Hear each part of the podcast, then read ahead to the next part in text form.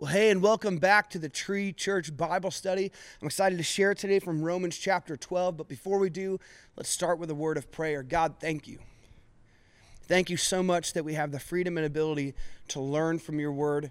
And that's our goal today. I pray that you would soften the hearts of those listening, even my own, as we get ready to discover these truths. Thank you for being so generous in giving them to begin with.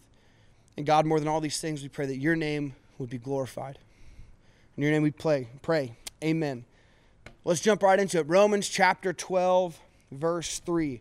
For by the grace given to me, I say to everyone among you, not to think of himself more highly than he ought to think, but to think with sober judgment, each according to the measure of faith that God has assigned. So I can only really speak for myself. I can't speak for every person and, and every person's unique experience, but I can tell you something that's very true about me. I love winning. I love winning more than I, I love most things. And it's not even so much that I love the act of winning or I love lording it over people or I need success or validation. It's not even so much that, it's that I hate losing. And from that hatred of losing, I want to win and I have this desire. I don't want to lose and look inferior or look like I didn't put as much work in or look like I didn't or whatever. It's, it's, it could be about my image or a sense of, of, of self worth or the things I want to accomplish. I hate losing. I love winning. For, for example, uh, a Tree Youth just took like 90 kids on a youth camp uh, a couple weeks ago, which was just insane. And I got to be one of the team captains, and they split us all into four teams. And we were on the red team. And I was, without a doubt, the most obnoxious person in any given scenario at camp because I was so obsessed with this idea like, hey, we, not be, we might not be the most physical team, but we're going to get a win anyways. Hey, we might not be the smartest, but we're going to win anyways. We're going to work harder. We're going to work smarter. And, and Lauren uh, Hall, who is incredible, she was my like co-team captain of the red team, uh, and all of her infinite wisdom was so encouraging to our kids. She'd say, "Hey, you guys are doing great. You're doing a great job. I'm so proud of you. Keep that up. The most important thing is to have fun. Keep going. Great job, guys." And me, on the other hand, I'd be on the sidelines of ultimate frisbee or knocker ball or whatever silly game we were playing, just like, "Hey, some of you could do better. like, hey, some of you are doing really good. Some of you need to pick it up." Come on, look sharp, move forward, because I'm just obsessed with this idea that I want to win. And that's just a natural part of my life, which sometimes can be a good thing. The, the idea of self pride and winning and moving forward can be good. It can bring us maybe a promotion at work if your desire is I want to be that I want to win at being a husband. I want to be the best husband in the whole world. That can be good. It means that you might have a healthy marriage. But very easily, when it comes to humans, it can quickly switch into something damaging, toxic, hurtful that actually pulls us farther away from the design that God has for us. So I'm going to break down this verse line by line and talk about why exactly Paul is addressing the sense of pride and what it looks like for our lives today. Verse 3 For by the grace given to me, I say to everyone among you. This is like, I love the way Paul writes, and this is one of the biggest reasons why. He always starts by making the main thing the main thing. Paul doesn't have an inflated sense of ego or self worth. He doesn't say, hey, because I'm so smart. Hey, because I know a lot about pride and ego. No, he says, For by the grace given to me, I say to everyone among you. He said, Because God has given me grace, because of the things that God has given me to steward over, I have truth to share with you. I think every single one of us, if we handled conversations like that, if we handled knowledge, information that we had, we would be better for it. More people would see Jesus in us if we all operated like Paul. For by the grace given to me, I say to everyone among you. Then he continues, not to think of himself more highly than he ought to think, but to think with sober judgment. So, not to think of himself more highly than he ought to think. That, as a human, is incredibly challenging, and I think I know why. Every thought I've ever had, every book I've ever read, every Bible verse I've read, every movie I've watched, every conversation I've ever been involved in, every sporting event I've ever done, every human experience that I've ever had has, has been filtered through one thing, and that is my brain. And you could say the same exact thing for yourself.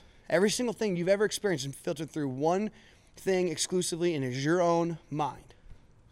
That's what it means to be a human. That we, we, we put ourselves and we interject ourselves at the center of every narrative because that's the way that our brains works. Now that being said, we can have beautiful things like empathy and look at other people and say, "Well, hey, I want to put myself in your shoes and understand your pain."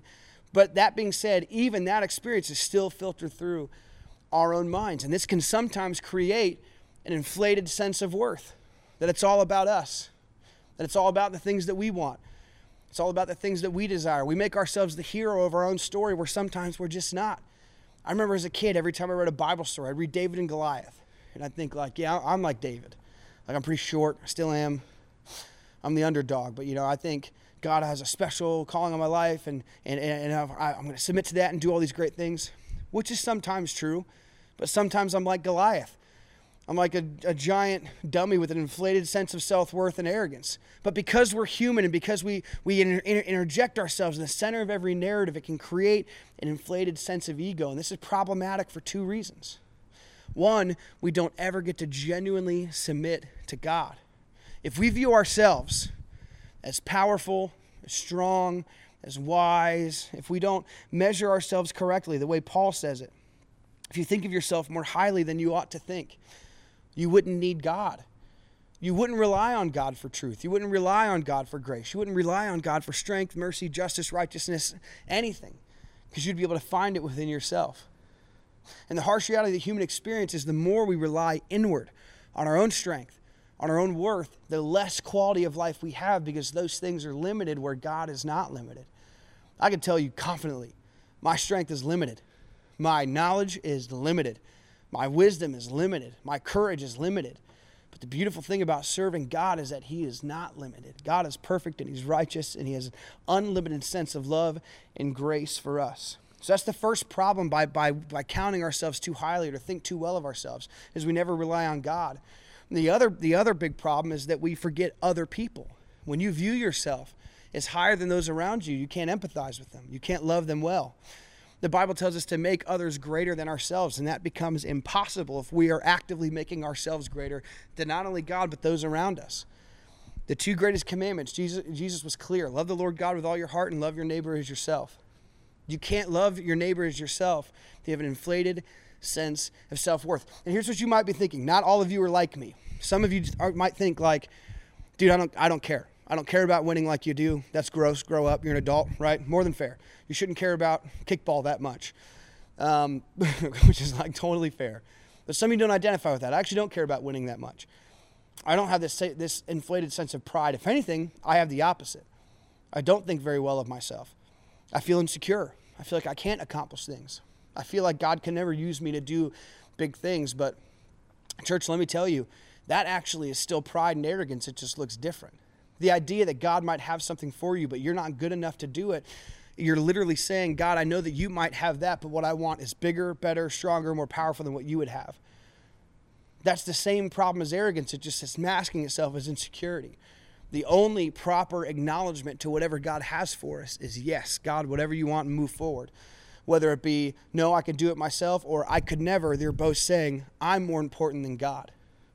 Both of these things are toxic and they're hurtful and the big problem is they lead us to a quality of life that's simply less to one where you submit to God. So those are the big two problems that I think come from this issue of inflated self-worth. One is you never rely on God, and two, you count yourself greater than people. This could, and the warning signs are pride and arrogance, or insecurity, and a, wow, I could never, which is still just pride and arrogance. So let's continue. What else does Paul have to say? But to think with sober judgment, each according to the measure of faith that God has assigned. So, in a future Bible study, they're going to go more in, de- more in depth on this. But what Paul is saying is that God has assigned you a purpose. Each and every one of you, every single person you've ever met, is designed intentionally with a purpose. Paul would continue to say that we all have a role in the body of Christ in different bodily functions and things that we do well and unwell. But I want to make it, I want to talk exclusively about the design aspect. We serve an intentional God who does intentional things. You were not made on accident. You were not made with leftover pieces and parts. You weren't an afterthought. God designed you to be you, each according to the measure of faith that God has assigned.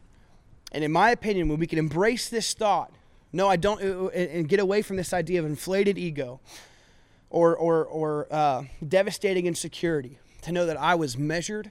God knows exactly who I am with a purpose in mind when we can fully come to copes with that and really apply that in our life, we can have the best quality of life because we'll be living a life that's in submission to God. We won't count ourselves too arrogant. We'll be able to, and in, in that way, not relying on the Father, We won't step on people. We'll be able to empathize with them and love them well because we understand that in the same way that we're created with a design, they are too. So the challenge I want to leave you with is really practical. Know who you are. When you look in the mirror, when you try to understand who you are, what you've done, don't look at yourself as someone who is at the center of the narrative. Only God is at the center of the narrative. Don't look at yourself as someone with an inflated sense of ego. Look how strong and powerful I am. Don't look at yourself as someone who thinks less of themselves. Well, I could never. Don't flatter yourself. As a pastor, I hear things like that all the time. Well, I could never walk into a church, the walls would fall down. Don't flatter yourself. No, they won't. God is bigger than those things. God is bigger than your pride. He's bigger than your arrogance. In the same way, He's bigger than your insecurity, and He's bigger than, than any brokenness in your life. So when you look in the mirror, count yourself well. Measure yourself un, uh, under the umbrella of who God made you to be. Don't think too high, don't think too little. We have one purpose on earth, and it's to glorify God. Now, luckily, we have this book that tells us how to do that, right? It's not like God said, hey, glorify me. Good luck figuring it out. He gave us a roadmap, and that's what this Bible study is all about. How do we break down these words and passages in a way that's practical that we can understand and put into practice in our life? But it's impossible to do that if we don't understand who we are and what our responsibility is. Don't count yourself too high, don't count yourself too low. Count yourself a child of God because that's exactly who you are. Let me pray. God, I pray that you would convict us, break our hearts for this truth. God, for those of us who have pride and arrogance where we think too well of ourselves, God, humble us. Create experiences in our life to show us that it's you that we have to rely on. Because we know once we do that, our quality of life will be greater. God, for those who think too little of themselves, that they, that, that they can never do the things that you've asked of them, I pray in the same way that you would break their hearts and, and convict them of this truth, that they are created with a purpose, and not, only, not even their insecurity could prevent them from the power and the role that they have designed them in. God, humble our hearts, creating us a clean heart, one that seeks after you, seeks after your word. In your holy name we pray. Amen.